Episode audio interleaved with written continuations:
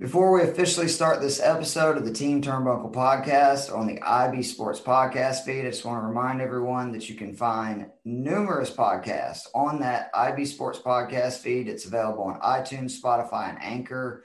This includes uh, the Televangelist, where RC did a review on Cobra Kai. Me and my man Sam Howell uh, did a podcast on The Boys Season 2, The Backdoor Cover, and much more.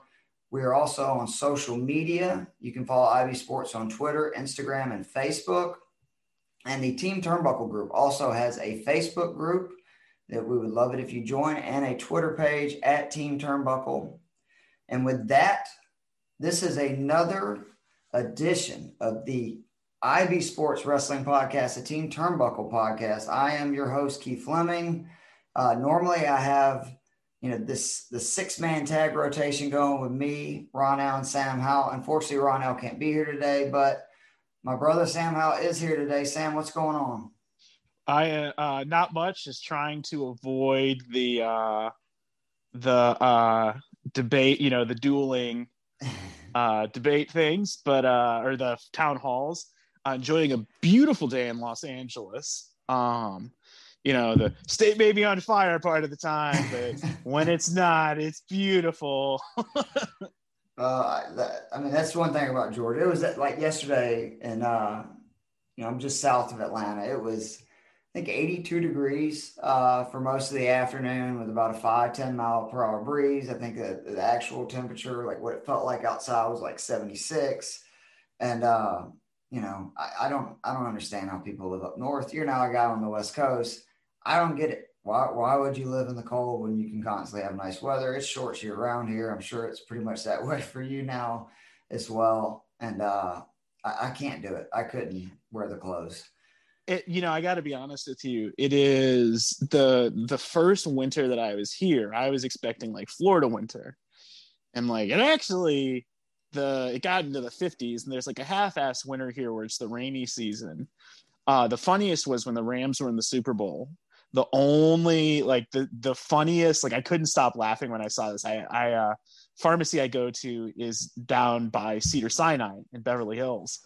And uh and there was the only like billboard, the only sign I saw for the Rams was this sad ass banner on one of the skywalks at Cedar Sinai that was like uh, Cedar Sinai supports the Rams, and it was like 50 and raining and just grim. And I was like, no, this is right. This is this is exactly what I expected. they scored six points in the Super Bowl, but yeah, as a Falcons yeah. fan, I can't judge. So um, as an Eagles fan, however, I can lord this yeah, over. I know. God, I just want one. Um, so, on this week of the Team Turnbuckle podcast, we're going to skip off the top. We're going to get right into the superlatives. And the reason I wanted to do that was at the end of the show, they had their draft uh, in WWE for Raw and SmackDown. Um, it was okay. I mean, I don't really have any complaints. There wasn't any huge shocks to me uh, on people going to either, you know, brand. I was mildly surprised that Bianca Belair and the Street Profits got broke up because it seems like that's a WWE like rule now that husbands and wives or couples are allowed to be on the same show. Uh, but I thought it would be cool for us to do it because I did have a little bit of a problem with them letting Raw go first and Drew McIntyre being the first pick. I mean, Roman Reigns is the guy right now. Uh, I understand what that means for Drew, and I also understand it's probably just because Raw went first. But um, I just I, I, disagree with that. I think that especially with the way Roman is right now, where he's as over as he's ever been, uh, you make him the number one pick. But uh, so, so let me let me rebut that. Is it actually from a storyline standpoint? heels work best when they are excuse me um sorry i just housed some water after a walk or a jog or uh heels are at their best when they are there's like a kernel of truth to what they're saying. And i think that roman coming out and being like like hey i'm the best. I'm the face of the company. Like drew mcintyre like i'm on the a show. I'm on the one on the network. I'm on you know i'm the guy. I'm the the uh, tribal chief, even if I haven't been, you know, specially but you you know, the, the, I'm joking. Um, but uh, you know, to, to say that, like to have um Roman not be the number one pick, like there's sort of a legitimate complaint to being disrespected in that regard. And so I don't mind it there. But are they going to use it? That's my issue because I, I don't I don't really see them doing that. If they do, if they do, I absolutely agree with you. But I, would be willing to bet it's not brought up again. I don't remember any of the picks really being brought up or when they were drafted or any of that kind of stuff. Uh, last year, when you, I mean, you bring up a great point. If somebody say drafted in the sixth round, it would be a great storyline if they're heel just to be like, I'm pissed off. I'm better than that, you know, uh, like what professional athletes do. Um, but I mean, we'll wait and see. I mean, Reigns, his, I mean, everything is so perfect right now that I trust them wholeheartedly. And you know, there's very few times and very few people in WWE you can say that. It just it did surprise me because I assumed he would be, but you know, McIntyre has also earned it. He's been champion longer. You know, he beat Lesnar at Mania, something Reigns couldn't do. So, I mean, I guess there is also justification for, you know, Drew being the pick too. Uh, I think that well, next month, remember, there's with Survivor Series, they should be wrestling, so I could see it there. I do have some complaints about the draft, but we can get there when we get to the discussion about the draft. Perfect. Why don't we start off with match of the week? Um, there was a lot of actually good matches this week. I was pretty close to the selecting the Cody Rhodes versus Orange Cassidy match, which I really enjoyed. Uh, I actually like the tag match that started the show too, with the F, uh, FTR versus the Best Friends. But and I mean, but ultimately, I had to go with the New Day versus Shinsuke and Cesaro. It was surprising to see them. That played a role in it. Uh, it was a little surprising that they won the belts uh, on their first night back, and that obviously played a part in it. And then obviously the shocking news at the end where they were splitting up the New Day, you know, and giving them no choice that Big E is going to be on one brand and Xavier and Kofi are going to be on the other. So that all played a big role in it, but it was also just a really good match with four really good workers. Apollo's hot tag was impressive. Like I sometimes forget how good he is because Kofi and Big E are so talented uh, as performers and in the ring that they're kind of naturals. And I feel like Xavier has to work a little bit harder than they do. Uh, but it was really impressive the way he handled that hot tag at the end. It was a great match. Happy they're back. Happy they're tag champs. And I'm happy that they're making Biggie kind of go on on his own because I think he's a future world champion. Uh, I think you mean Xavier, not Apollo. I'm sorry, Xavier. But it wasn't he uh wasn't that his gimmick in um TNA? Wasn't he? Oh, this is going to be. Uh, anyway, uh, yeah, no, I I think that it's easy. Like we, I, there's a tendency with wrestling where like I think you can forget greatness. Like you take it for granted. Like oh, the new day, like the new day and the Usos are just so reliably great that it's very easy to forget. Like oh yeah, like there in that match. No, I, I'm consequences Creed. That was his name in TNA. Right. Uh, sorry about that. No, you're good. Uh, was, I know. I know you can't get over it. Yeah, I, I, no, I'm one of those where like that bothers me. Oh no, it's... I know. I live with one. My wife's the same way, so I get it, Sam. uh, but yeah, no, I thought it was a really solid match. Um, a little disappointed to see the tag titles sort of get shuffled around like that so quickly. You know, it feels like the new the Nakamura and Cesaro just won them, Though it could that could also just be like you just gave your answer though to why they did it. Survivor Series. I mean, it's going to be awesome to see the Street Profits in the New Day. That's something we yeah. haven't seen. They're going to tear the freaking place down. Yeah, true. Um, true. And I my match of the week, uh, I went with they, like you said, we are kind of spoilt for choice and I wanted to go with another SmackDown match, which is the Big E and the Sheamus match. And I think I'm more and more excited about Big E's potential WrestleMania match with Roman. Um, just because I think he's earned it. Uh, he's never been a world champion, so you have that moment of like eight years of being like, and I'm I, I've for a long time said I thought that Big E is the most underrated wrestler in the company. Um, he can do it. Like we've seen him do it all. He's been a heel. He's been a face. He's been a heater for Dolph Ziggler. He's been done comedy. He's done uh serious. He's great. He's uh, he, he is like and and unscriptedly funny. Like I don't know if you ever saw um the like some of his tweets. Like I remember he when oh, he yeah. was his Twitter is a must follow. Uh yeah. And uh, but Sheamus is another guy who I think is a underrated. You know, it's kind of a shame.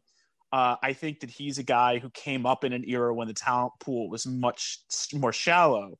But like even on a roster that includes, you know, AJ Styles, Daniel Bryan, Roman Reigns doing peak work, like he's a damn good, like he's a solid Jake Roberts, Rick Rick Rude type from the 80s. You know, that kind he of He was punished by the fans for being the person that beat Daniel Bryan in 27 seconds. The crowd never got behind him after that. And you got to remember, he was really hot going into that match.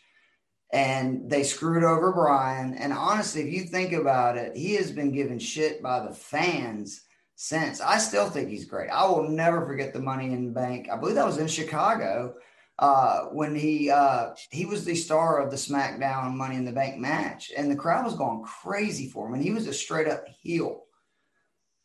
They, I mean, they didn't do him any favors. Is that like when they the WWE's like part of why uh, one of the arguments where like they people cheer heels and boo faces in the WWE's because like with the exception of Roman, a lot of the heels are like the right and not mm-hmm. shitty people.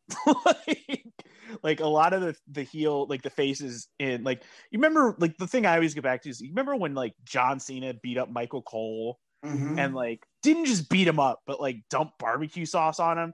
And it was like one of those where like at first okay it's fine and then eventually got to 20 you're just like like okay like this, is like uncomfortable the stuff they used to do to jr you know in the 90s but it was always heels doing that kind of stuff you know what i mean yeah and so i think that you're right about Sheamus. i also think that like part of why that 20 that match got that reaction was that like that match would have been a banger oh yeah the, like, the two out of three falls the pay-per-view after is one of my favorite like underrated matches all time it's great and I hope that Sheamus will get the chance. You know, I, it's easy to forget that he's been there for like 12 years and he really improved as a world wrestler. champion within like a year, I believe, right? A year or two.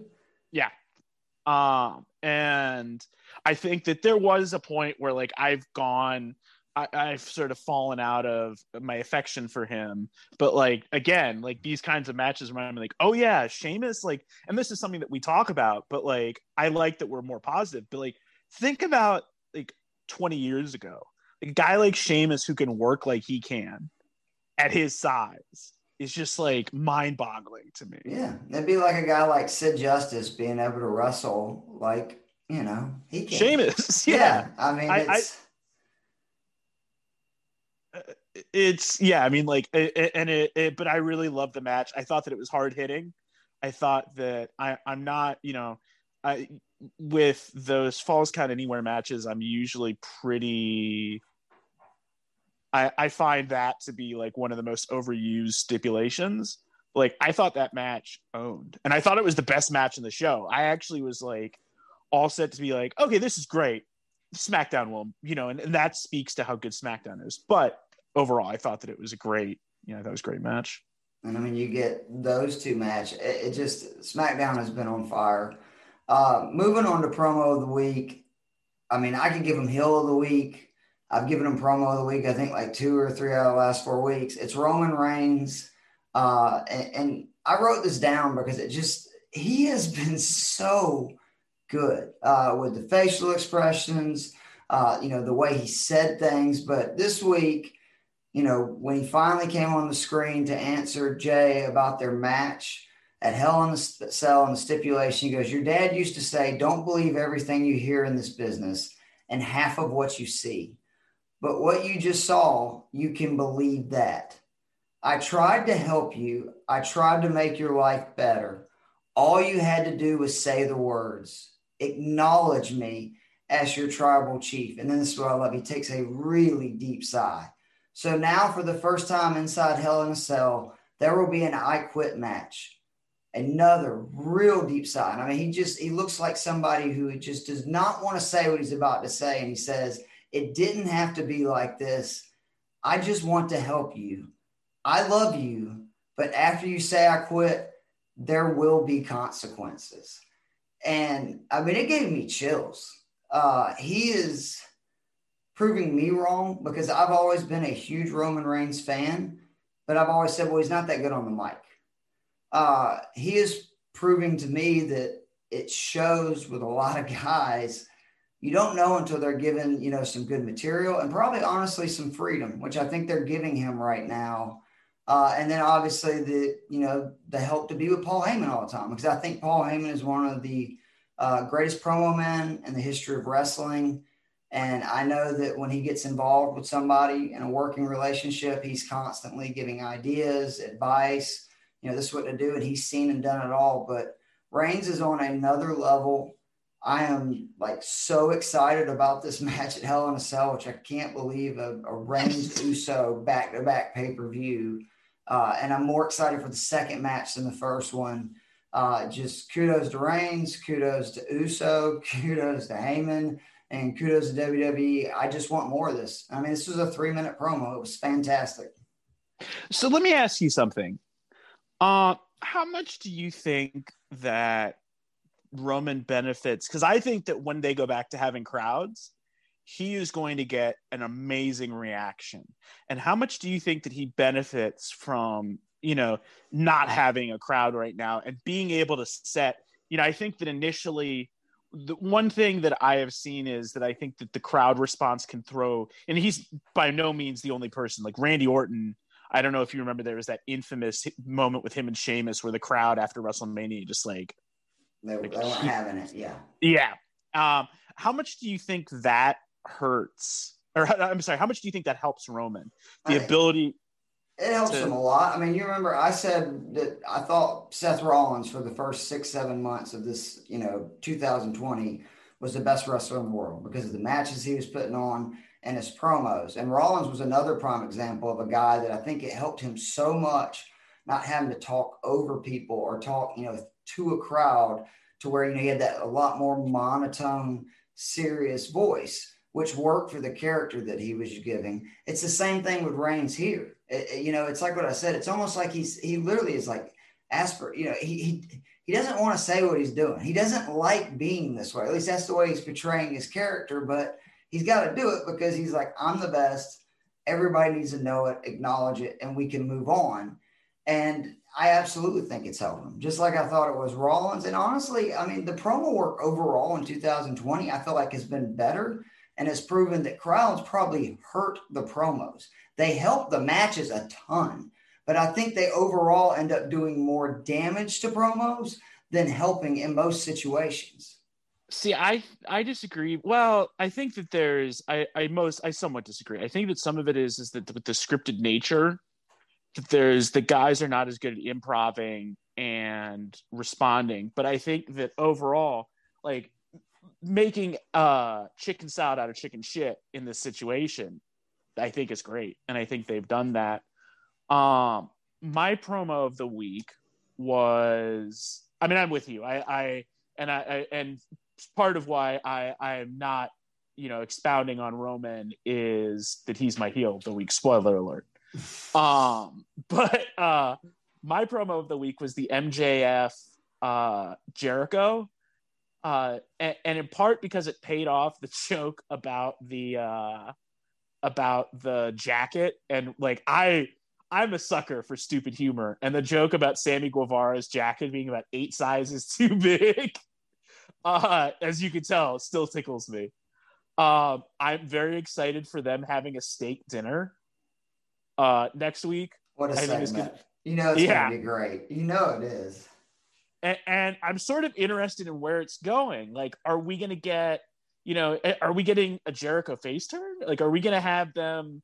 You know, is MJF going to take over the inner circle? You know, is is or is that what we're headed for? It's just, but it's funny, and it, it's actually something like I'm usually a guy who's that doesn't think that funny works in the main event, Funny's working in the main event, so clearly I'm wrong about everything. I think it depends on the performer, but I, I, agree with you overall. But I do think when it's done, you know, correctly and by the right performer, it's awesome. Um, the heel of the week, this is not my answer, but I just got to say Ricochet deserves at least uh, a mention for his Eddie Guerrero tribute. Um, not to mention just the way he fell, man. I haven't laughed that hard in a long time because it's one thing you you see it every once in a while. I know Sasha's done it uh, not too long ago. You know the Eddie thing where you, you grab the chair, then right when the ref turns around, you throw it to the opponent, and you know fall over. But the way Ricochet felt, he fainted. I mean, it was great. He like put his hand up against his head and fell like just straight back. It was wonderful. Uh, it was my favorite moment of the week. And it's, you know, Eddie Guerrero, Mr. La Cheating still. It's got to be at least mentioned in the Heel of the Week for him, you know, giving him that tribute. But for me, it's MJF and Chris Jericho. You were sort of getting into it. I don't have any idea where this is going. I actually would assume kind of what you were getting to that MJF versus Jericho feud would work better with MJF stabbing Jericho in the back somewhere along the way. And then you lead to a face Jericho versus heel MJF I think that's the best way to make the match and feud an instant classic. And something that I said a few months ago, AEW has wisely not used Jericho as a face yet, really. I mean, he's been over, but he's been a heel his entire time uh, in there. And I just think if they unleash face Jericho, I also think he's a great face. I know a lot of people, you know, don't like him as a face. I think he's wonderful. great. Well, I think he's great both ways. And of course, the heel's always cooler. You know what I'm saying? It's always easier to be the heel but I think he's also a really good face. Uh, and I just think it would mean a lot for MJF. And I didn't even think about taking over the inner circle. That would make a ton of sense. It's not like any of those guys are really, you know, stuck to Jericho to where you could say MJF maybe, you know, helping them out, getting them better opportunities, whatever it may be. And then they all turn on Jericho, who's the old guy. Uh, but I think that that's definitely got to be your, you know, heels of the week uh, until something changes because like you, I can't wait for this dinner next week. Uh, and I just, I love this interaction. I know it's a little clanky and, and they're not totally finding, you know, they're not running yet with this program, but I still think it's going to work because both these guys are so good at their craft. Um, yeah, no, I, I think that um, Jericho is one of those guys. Also, I that's one of those like it's the same thing with The Rock where I just like him so much more as a heel because he doesn't really change the character. Um, but I also like, but he's so good as a heel. That's the other thing. Um, it's a lot, you know, that that is it's not I, I and because I try to stay positive with things. Um, you know, the the whole thing, but yeah, I mean that that's sort of my uh, my heel of the week was Roman Reigns, obviously, who I, I'm, you know, I've joked about this. I don't know if you know in the uh in the uh Wrestling Observer, the technical wrestler of the year is the Bryan Danielson technical wrestler of the year. Like I think we're rapidly approaching the point where for as long as Roman is a heel, our heel of the week should be the Roman Reigns Memorial heel of the week because he's just you know that promo like you said in 3 minutes I thought that he accomplished a lot there was a real sense of menace to the match. Um, my only concern is that the PG violence can't live up to it. It's like, is there like the I Quit match that I think of is like I know that there was the Batista Cena one, but like the, the um the the Foley Rock match is always the one where like the Rock like really teed off on Foley's head. Oh, they they in the uh, Beyond the Mat pay per view or uh, excuse me, uh, documentary. They talk about like The Rock actually is seen backstage talking to Mick Foley, being like, you know, sorry, I think I hit you one too many times. And he was handcuffed behind his back, and The Rock was just wailing on his head. Uh, and that was famously the match that Mick Foley didn't even say I quit. It was a recording, which was brilliant. Uh, and you know, a cool move, but yeah, I mean, it, it's something that I love. I quit matches. I, I, think it's it's very personal. And kudos to WWE again for Hell in a Cell. In my opinion, has gotten a little stale since they've gone to having it every year. I don't think they need to have its own pay per view. It needs to be something that's brought out maybe every other year for something really personal. Uh, but it's cool to see something you've never seen before. You've never seen another stipulation inside a Hell in a Cell match.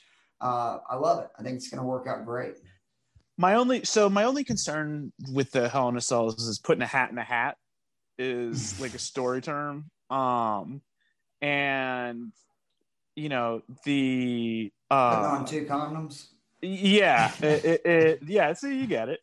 Um, the whole um, the storyline of uh, I like it. Like I, but I'm with you. I think that Hell in a Cell is a it's a stipulation that you bring out for a you know a feud that you can't that's that the the I go back to the original, which was that Shawn Michaels versus Undertaker was at uh, Ground Zero. They couldn't stop it. You know, like they couldn't. Like they, there was too much violence. They couldn't keep Triple H out and Rick Rude, so they had this match that no one could get into. And I just think that the expectations, like, so every year you have this, and so you build the story around the stipulation rather than stipulation around the story. So I'm with you on that. But I am excited for it. I think that it should we should get some PG brutality out of it. Um, and Roman and Uso have earned that trust. And so, so how about I went to a Hell in a Cell pay per view in Atlanta. There was two matches. You want to talk about two you'll never forget classics: Sheamus versus Big Show inside Hell in a Cell, and CM Punk versus Ryback. Oh, oh, you know the Ryback one. I think actually wasn't that the Shield's first appearance? Or no, no, no, no, no, no. It was uh, no, no, no. It was before that. It, that remember they feuded. Where did they feud? Because uh, this was after, or maybe it was. It actually may have been a month before they uh, debuted. Because Survivor Series is usually after Hell in a Cell. Um, but this was like 2012 or 13, and I remember I got the tickets early because I knew it was in Atlanta at that time. I had somebody that always get me tickets to wrestling because, you know, for those corporate things, if you know somebody in there, nobody wants to go to the wrestling things in corporate. It's like, take me. Uh, so I knew I was going to go. And then when I saw the two matches, I was just like, you got to be kidding me. Uh, do you have anything else you want to say on Reigns? I'm sorry, I kind of interrupted you there. No, I do want to make one thing with Ricochet was that there is a very funny Twitter exchange where I think it was Eddie Kingston who said, uh, I think was, uh, I might get this wrong, but said that Hillbilly Jim that like he was like he he didn't mind him being a hillbilly, but he minded him imitating a Kentuckian. And Jim Cornette was like, ah, oh, like I'm bothered by Kentuckians imitating wrestlers, uh, or by a Kentuckian imitating a wrestler. And uh, Eddie Kingston quote tweeted with like, "Is it Ricochet?" Which I thought was uh, anyway. Yeah, I mean, I, I just like yeah, I, I Roman killed it. He continues to kill it. I don't usually watch SmackDown live. Uh, I, I don't usually watch wrestling live. I tend to DVR it and watch it the next day. I watch SmackDown typically before I go to bed on Friday nights, which says something about how must see it is for me. SmackDown has been really good. Um, and it's why, again, and I'm not to keep always saying this on every podcast, but I give anything and for all go back to two hours because I think it would instantly get so much better. It's really hard to fill three hours of TV. Uh, the storyline you need to be ta- paying attention to for me. Wait, did, did we do did we do face of the week? Oh, I, we did not. Thank you, Sam. I'm glad somebody's staying on topic. So for the face of the week, I've got Orange Cassidy. He took, you know, Cody Rhodes to the limit, was one second away from probably winning the, the TV title. This is how you build somebody up without having them winning. I have been vocal in the last month or two that I was disappointed with his booking. This makes me feel a lot more confident that again, and this is why I, you know, don't need to overreact. AEW has overall done well booking most people. Now I don't agree with their champions and their ladies division, but outside of that, with most of their wrestlers, they have been pretty consistent with guys like MJF, uh, you know, obviously Orange Cassidy, when they have a big loss, they come back. There's other guys that they don't value as much, and that's fine. But you can tell that both Orange Cassidy and MJF, they know what they have in those young guys. They know what they have in Hangman Page. Uh, so I, I, do think they get it in that sense. And this was a great match. And I, I thought it was cool that Cody sort of worked heel by default, but also didn't really. Uh, but I am getting more and more confident that this is what this is going to lead to the Cody heel turn, uh, maybe at the expense of Orange Cassidy. And I think it's going to be great. I really do. I think Cody could be a fantastic heel. And, uh, but Orange Cassidy is my face of the week for what both a good match and a really smart booking decision with some of the losses he's had lately. So I'm gonna go a little. Um, I was disappointed. Like what this match made me feel like was. First of all, I was disappointed with the time limit thing. I'm glad that they. I'm disappointed that they did it here. I'm glad that they did it because they've harped on it so much.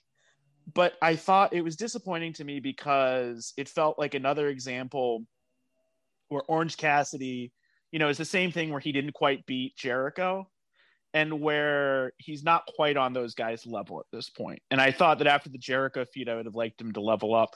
I also would have liked. It made me wish that Brodie Lee had not lost last week. I thought that was it last week mm-hmm. or two okay. weeks ago. Sorry, two weeks two weeks ago. ago. Yeah, I wish that because if Brodie Lee had been the guy there, like, okay, first of all, it's more understandable, and it, I actually think it makes it helps both guys because Brodie Lee gets taken to the limit by uh, Orange Cassidy, like, okay, Brodie Lee's a fucking monster who just annihilated Cody Rhodes twice.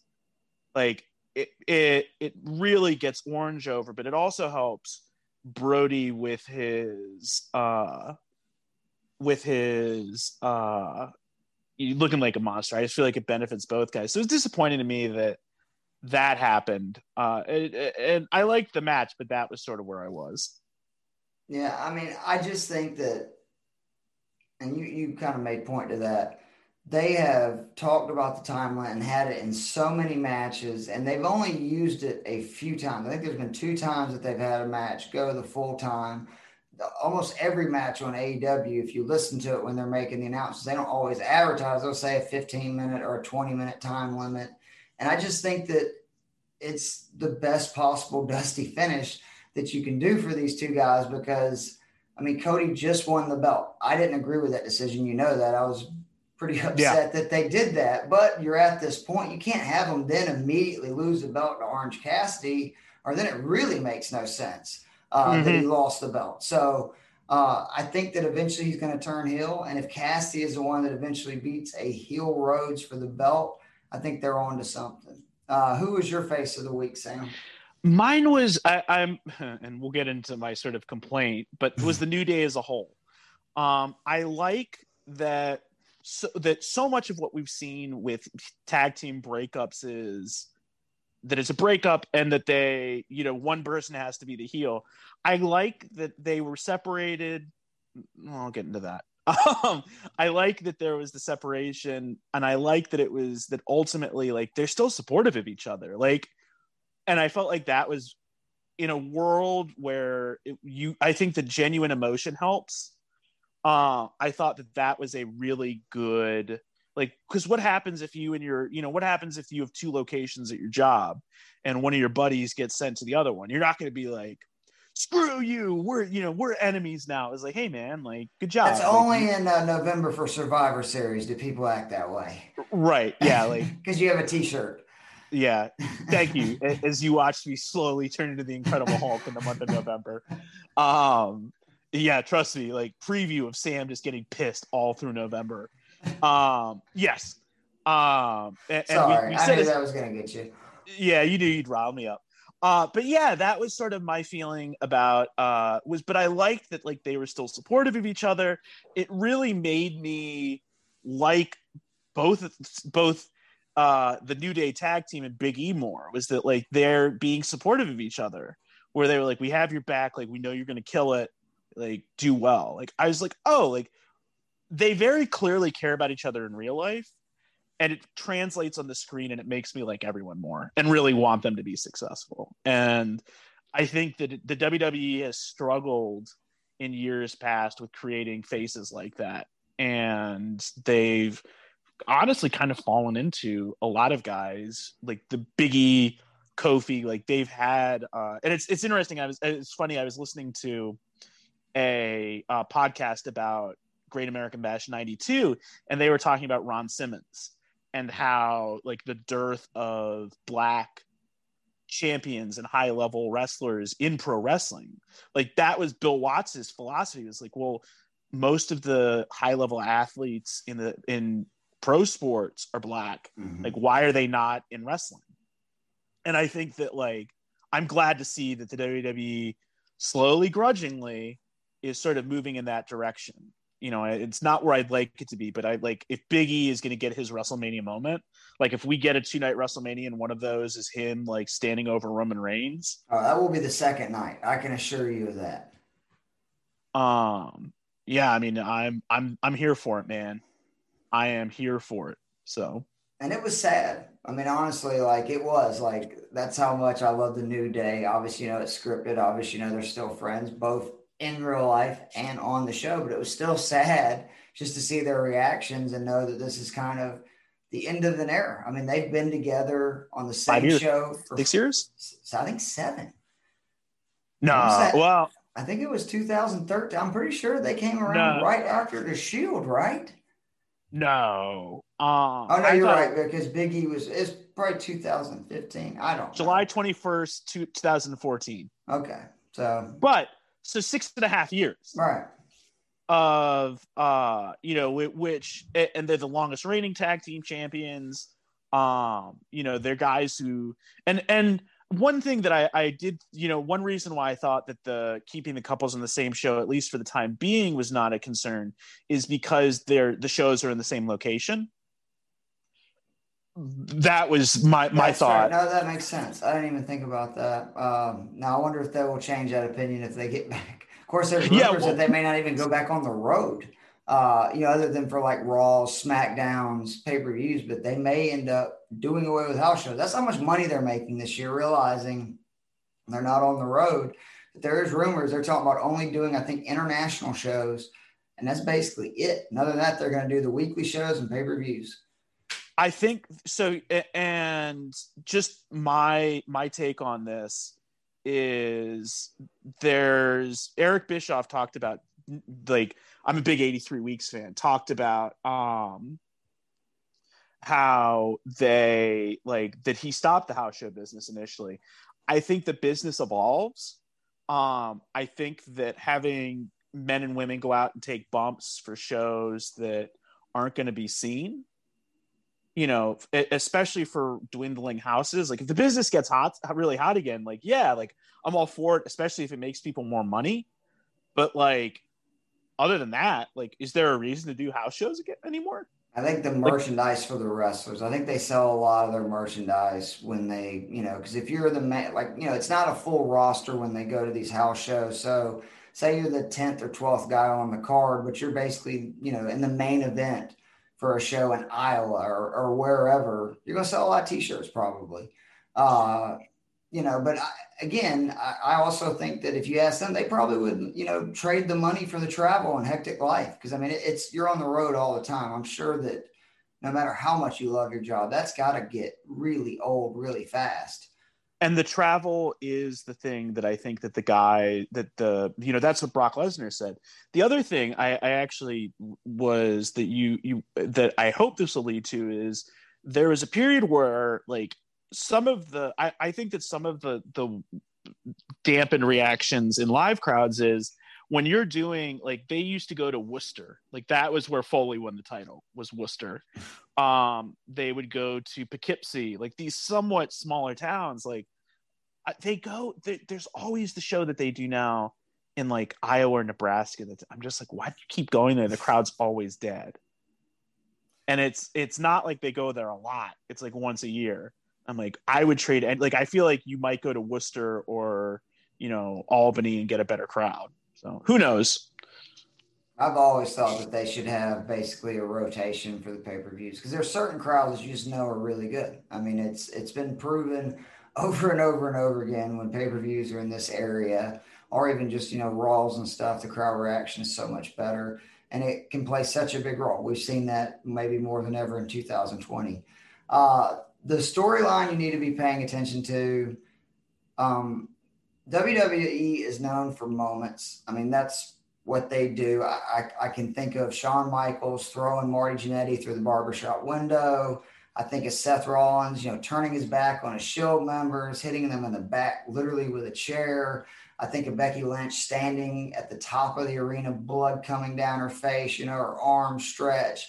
Austin getting hauled out of the arena with handcuffs. And I actually think Austin they, bleeding in a sharpshooter. Exactly. I, I there's so many. I think though that they had a moment potentially uh, this last week with Alexa and the Fiend. It was one of the cooler things I'd seen in a while. They just this pairing together, like these two guys, or excuse me, people, man and woman. Uh, I love them both so much and how committed they are to their characters. I've realized in the last like year and a half, two years, how much I miss Alexa Bliss being in the main event scene of the women's title picture. Uh, she's been great, and obviously in the tag team division with Nikki Cross, but she was wonderful as world champ. Uh, at first, I was kind of like, "What the hell?" Because you know I'd heard all about the four horsewomen, and all of a sudden this Alexa Bliss starts winning titles left and right. But then you really saw why. She was both a great performer and a great heel. I already love the changes she's made to her character as whether she's becoming Sister Abigail. I, you know, we don't know what's going on, but they're definitely the Fiend and her getting together. Uh, and to see them both hitting Sister Abigail's at the exact same moment, ending the segment with them both bending over backwards in the corner, looking at each other. Uh, the possibilities, you know, make me excited as a wrestling fan. They really do.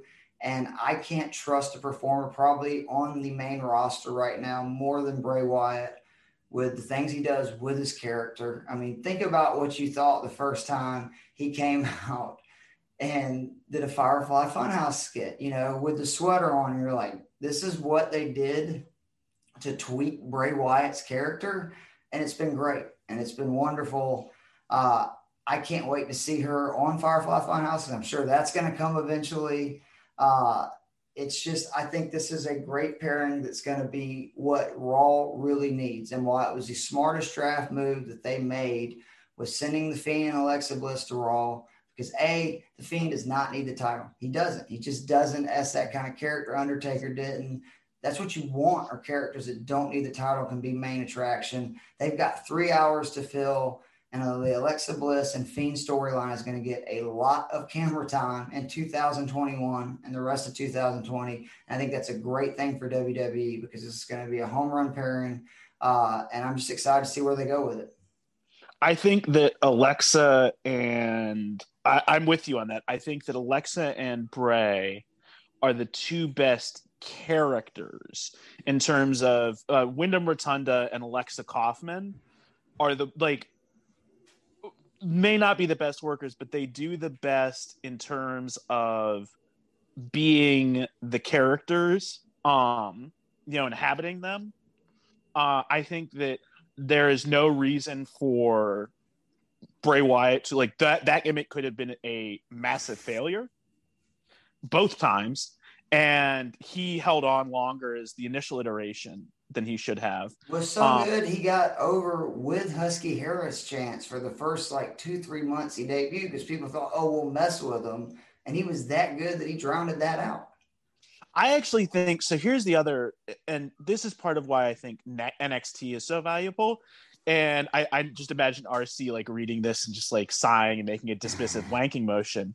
But I think that the that small group of fans who I think exist. You know, they do what a million viewers a week. Is that about uh, seven eight hundred thousand? So if you figure that the, that they make up a third, let's say, of the fan base, and that a third of any crowd, let's go even less, a quarter of the crowd is at any given show are familiar with NXT, and that's going back a ways. You know, maybe it's ten percent, but if you have ten percent of the crowd when he came out because everyone like I knew him from NXT, and I had friends who didn't who were like, oh, like Bray Wyatt, like you know, and, and, I was like, no, no, no, no, no, like this is super cool. Wait for it, like it's gonna be like the butcher smocks, like it's gonna be really awesome. And I think that when you have those fans, like that's helpful.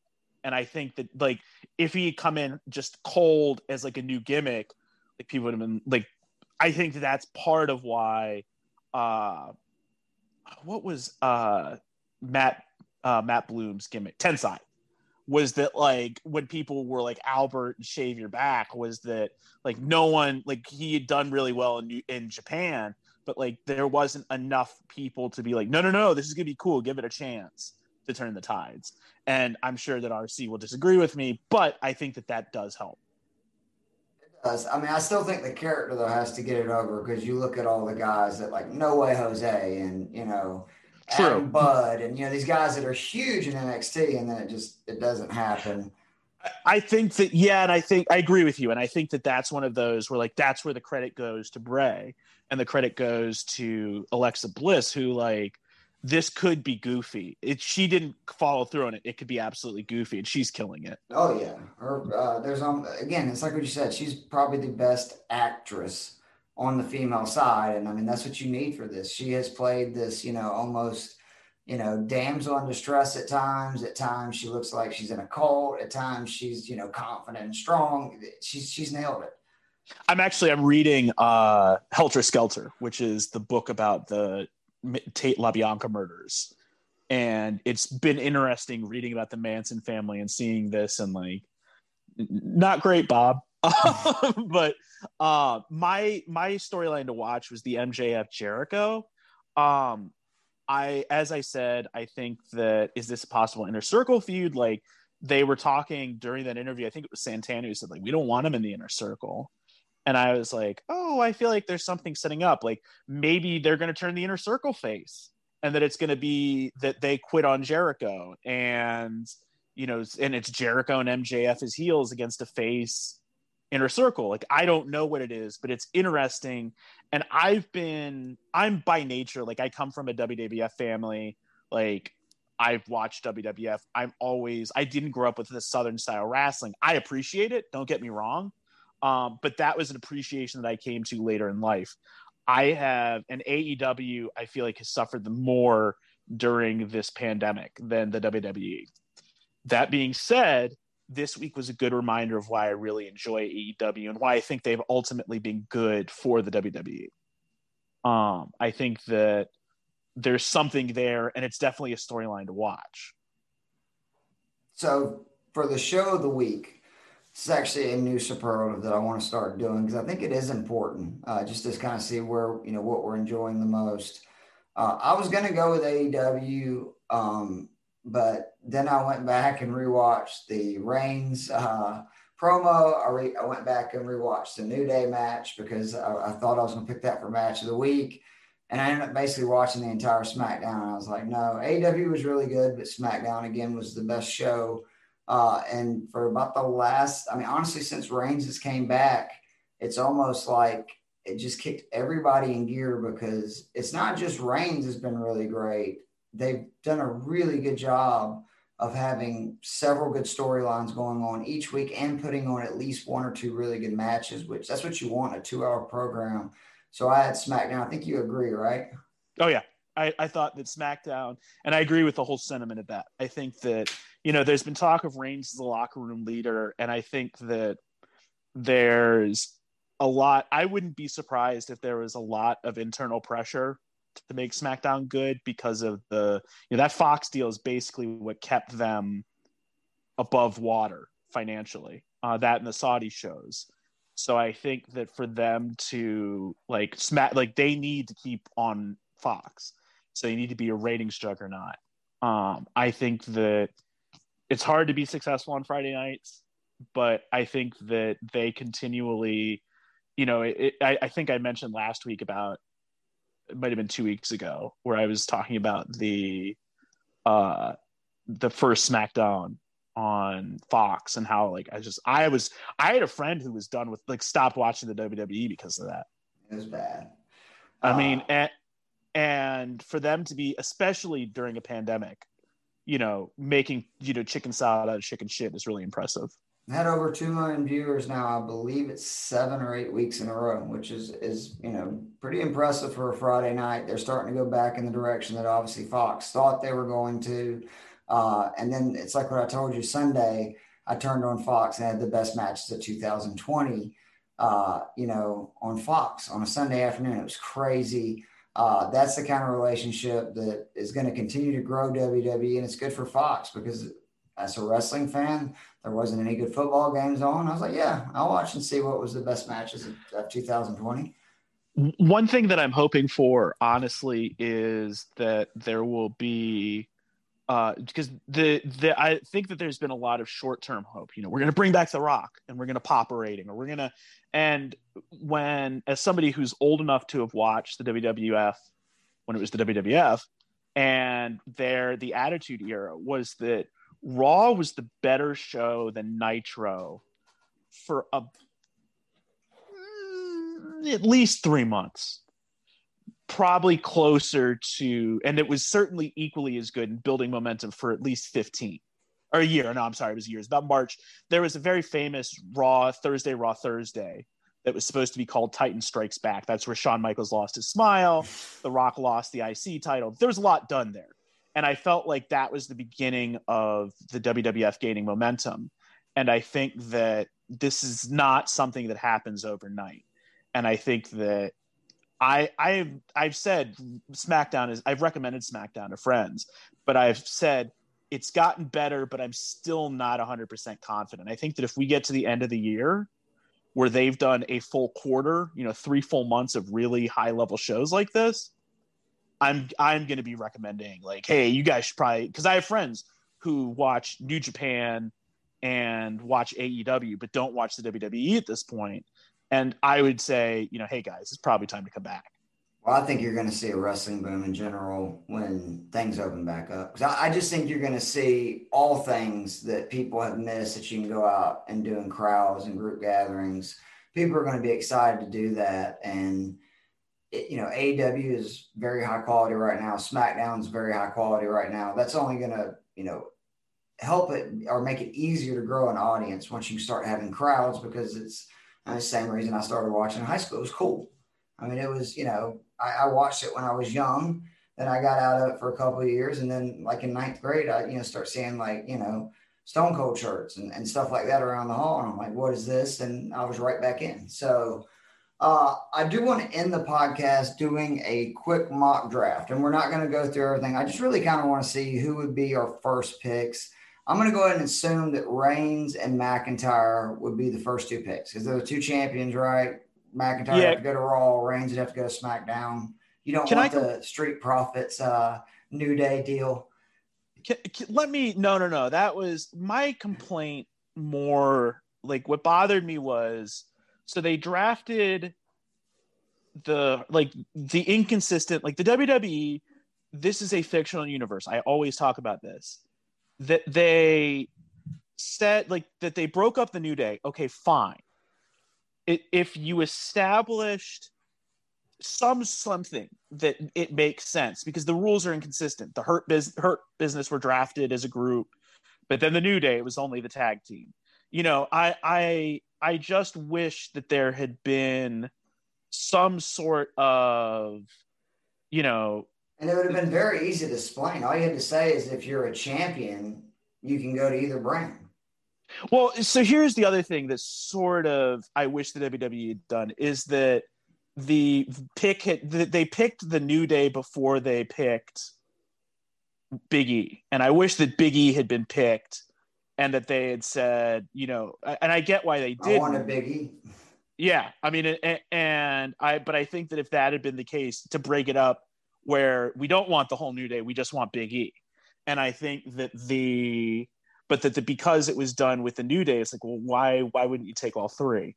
And it's this kind of inconsistent. And it's one thing that frustrates me is that like if you create rules in your world, like you you don't create like think through the rules and be consistent with them. Don't make me see the wires it. So that was the thing that bothered me and like it, it's something that the WWE does, and it might not bother other people, but it does. Like it's the inconsistencies that bother me with the WWE. And some of the picks, uh, the way they did it was really weird. You know, the the first round, they they kind of had a first round on each show. Uh, mm-hmm. which didn't make sense because you'd already blown by the first round on Raw before the first round of SmackDown. Uh, and they did try to kind of even it out if you look at the first picks on each show, because like the second night it was The Fiend, you know, Bayley, Orton, the Street Profits, Flair, Strowman, Daniel Bryan. And then on, you know, the other episode it was McIntyre, Reigns, Asuka, Rollins, Hurt Business, AJ Styles, Sasha Banks. So they're basically doing the best people, but why wouldn't they go back to back? So I understand that. But so for our, uh, you know, draft, we can assume, right, that you got to have the two world champions go first, right? Yes. It's got to be yes. McIntyre Reigns. Who would be your second pick? Either brain. And that's what we're actually we are going to do. Let's start out the window. I just want to kind of know if you were building a roster right now, who would be your second pick after the two champions? It's, you know, it's sort of interesting. What I might have done, I get what they're doing in terms of the men, but I might have gone with the women first. I might have said that we're okay, instead of picking Reigns, McIntyre, I'm to pick Bayley. Um, I'm to pick Bayley. uh, Asuka. And, you know, and, and then uh, if I was building a brand, I would definitely, you know, Roman's obviously my first pick. Um, I might, I might surprise you. I might go, uh, you know, how, I guess how many picks do I get here? Um, You're getting one. I'm saying who would be your second pick? If Reigns and McIntyre, who's the next man or woman you're taking off the board?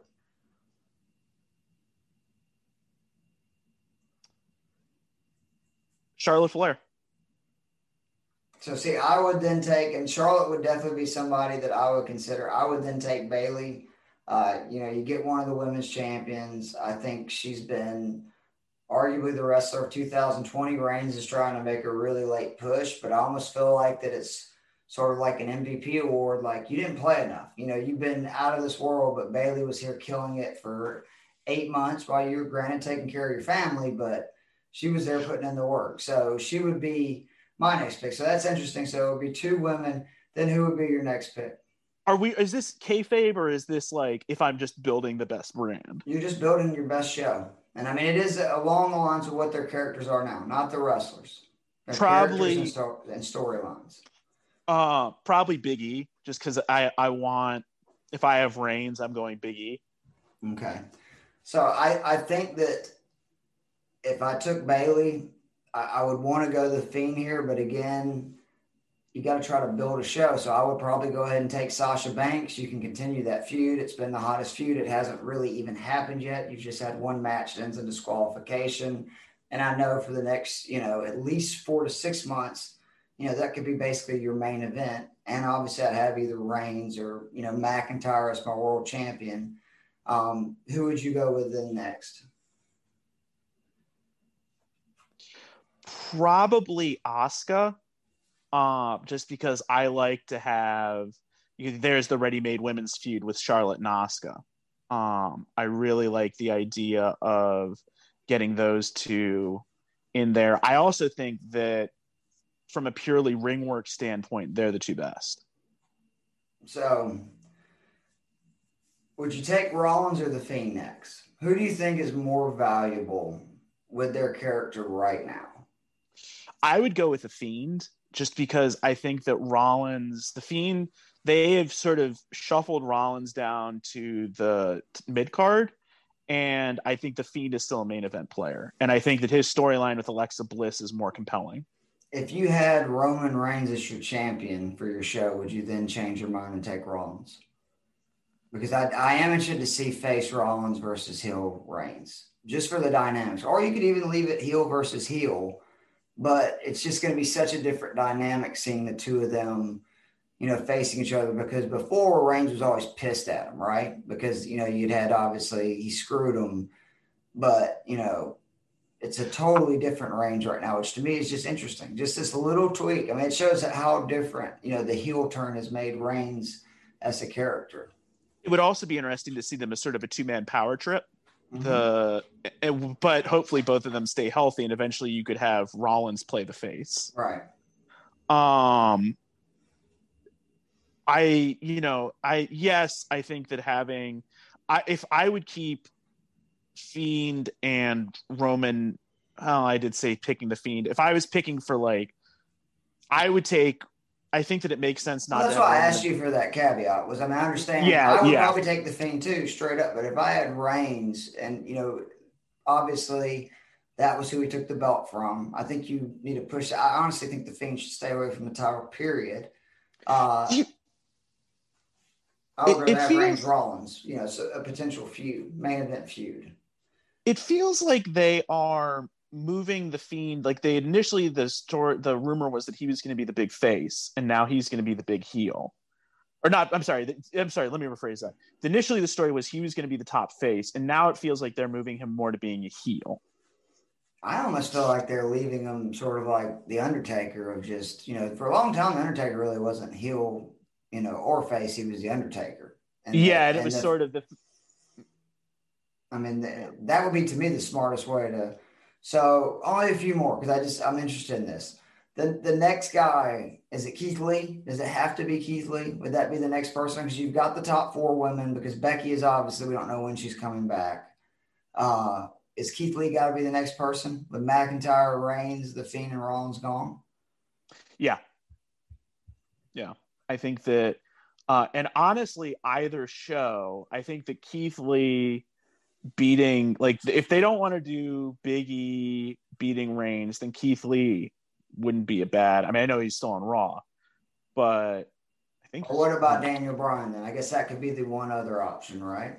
Yeah, Daniel Bryan and, and Daniel Bryan, I like. I so here's where the caveat comes in with Daniel Bryan. I think his contract is up in a year.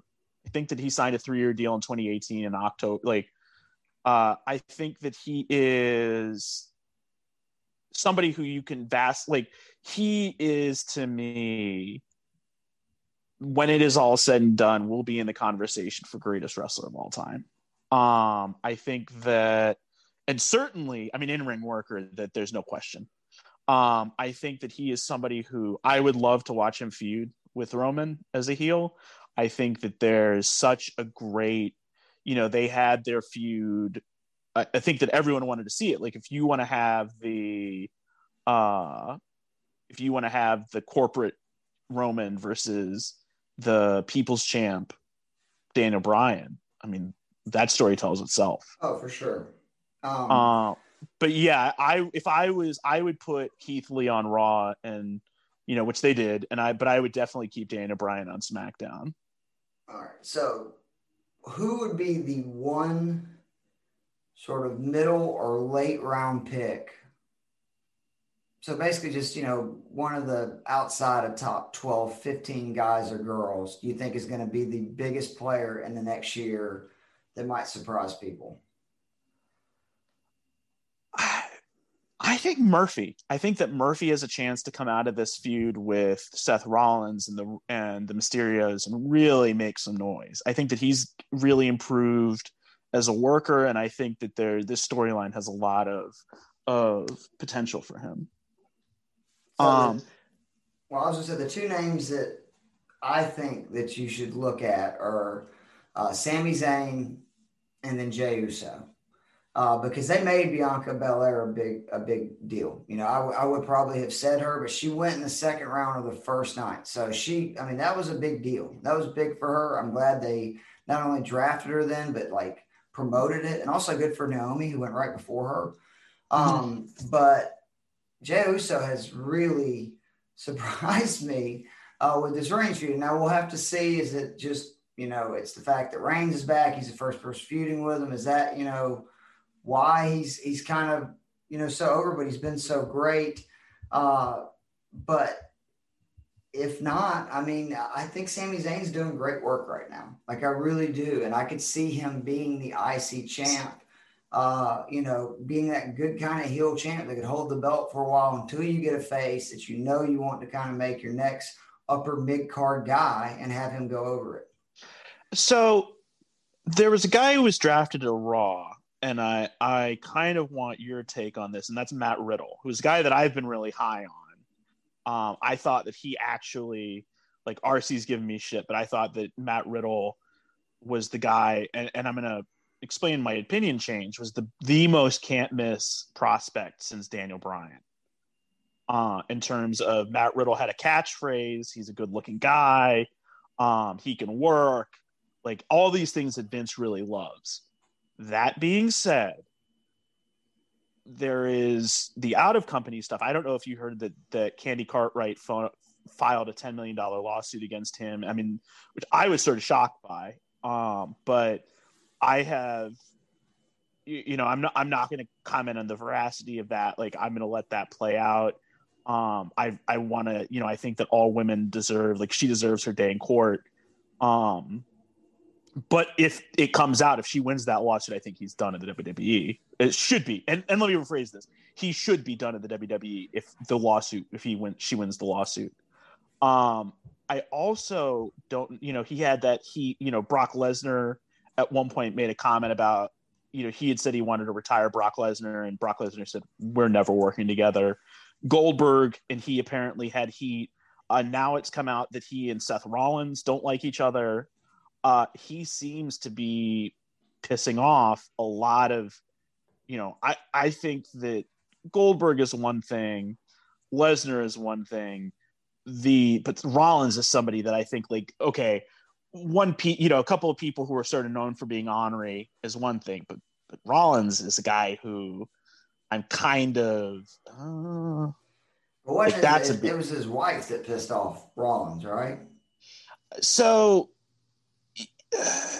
yes, but I think that I have a feeling that there's more than that because apparently uh, they were trashing each other to, you know, and again, this is all internet hearsay, but apparently, yeah, Rollins was pissed because Riddle's wife made a comment about uh, Becky's physique, which is ridiculous.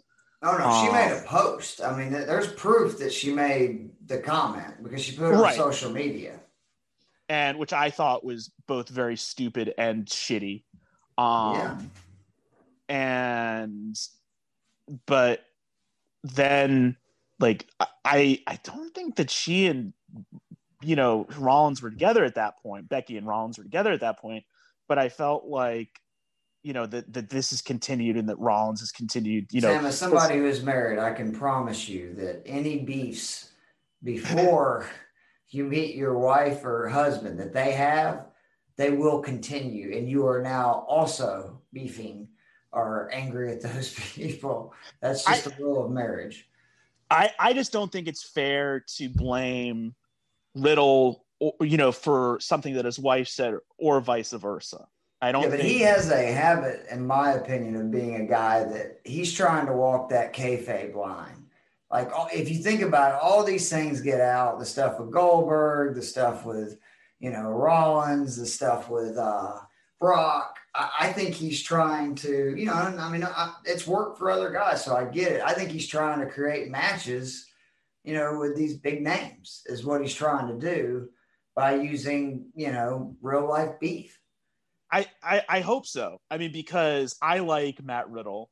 Um, I reserve the right to change. You know, I, I liked Matt Riddle. I, I mean, that's I, something Triple H would do. You know, back I, like if social media was around, I guarantee you Triple H in the late '90s would you know do something like that. He would try to start beef somehow with you know some bigger names. And I, and well, I don't he, mean that it's an insult. I mean that it's he's the kind of person he's going to get to the top no matter what it takes. And uh, I, have been really impressed with Riddle in the ring. I was not a big fan of him in NXT. I think his slogan's kind of stupid uh, and the way he talks, but he can really wrestle. Like I, he's had a lot of really good matches. That title match with AJ Styles his first night was incredible. Yeah, and I think that's the you know. So I think that he, but I'm I'm curious about if he's his own worst enemy in that regard because I thought that he was going to. Most people are. Know, true. Uh, but yeah, he was a guy that I that I I will be interested to see what happens with him. I think that there's some of the out of the ring stuff that obviously, um, you know, is I don't care. You know, if it came out that Daniel Bryan, you know, was had done the same thing. Daniel Bryan's my favorite active pro wrestler. CM Punk, like, and thankfully they haven't. Um, you know, and there's no evidence that they've done this stuff, and and so I can safely say like they're I love rooting for them, but like I don't care who you are. I don't care if you're Will Ospreay. I don't care if you're Matt Riddle. I don't care. Like, I'm not going to cheer. I'm not going to, well, he entertains me. Like, I think that's such bullshit and cowardly. Like, I, like, it makes me sick to my stomach.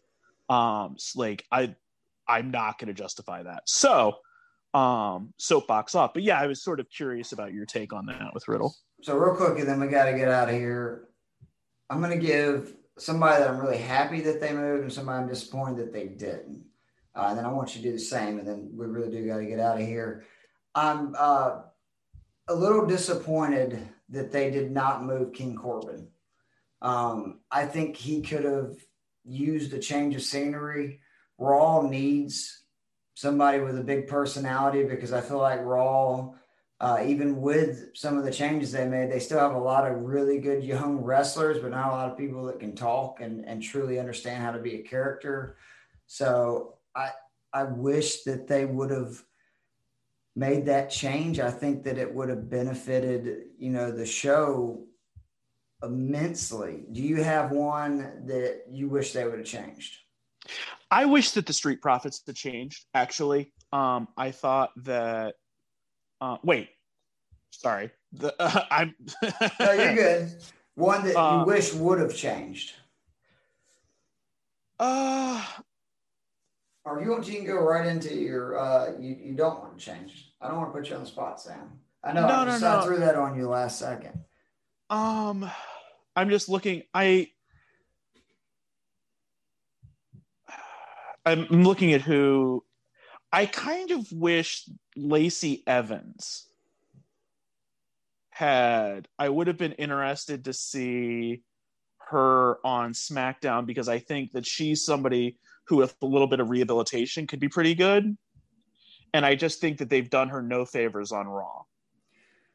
So the person I'm glad I saw change was Elias. It's just good to see him back. I, I'm probably, you know, got more stock in Elias than most people, but I just he looks like Macho Man Randy Savage. I mean, that's a good start. That's a look. Uh, he's got the guitar, which we've seen that that's worked before and he's a pretty good wrestler. He's a big dude. I saw him in the airport one day. Like his arms are humongous. Uh, I, I'm really glad that he is both back. And how about let's give WWE some credit for actually continuation? Because you know he attacked the man that he believes hit him with a car, uh, which I didn't even realize that at the time it was happening, but read it in a review that I read of you know the episode and I went, wow, like they never do that. So kudos to them for that. Is there one that you're happy that changed? Yes, it was. Uh, and I, sorry for the brain fart. Uh, was that yes, it's the Street Profits. I think that the WWE has made them into such, so just like embar, like they're not entertaining. They've made them really like the comedy stuff has just been so cringy I'm glad that SmackDown has a chance to, re- you know, help rehabilitate them. And SmackDown has really done a good job of having like true tag team matches. Like, yeah. they, I will give them that. Uh, you know, they've been kind of hamstrung by who they can have as champions until obviously they put it on Shinsuke and Cesaro. But uh, and with that, we got to get out of here because we went way longer than I thought we were going to. Sam, do you have anything you want to plug before we get out of here? Uh, just the Team Turnbuckle Twitter account uh, my Twitter account, shouse610. Team Turnbuckle is Team Turnbuckle. Uh, the IBN Sports All Star perk, uh, it's Patreon. It's five dollars a month. Pays for itself with gambling picks and all of that. Uh, that's it.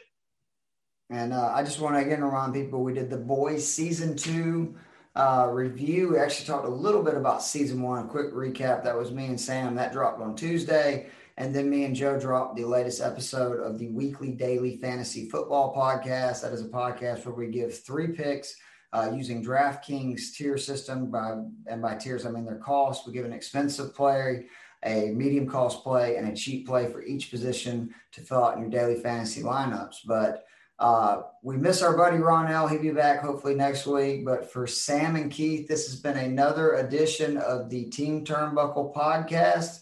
We will see you guys soon.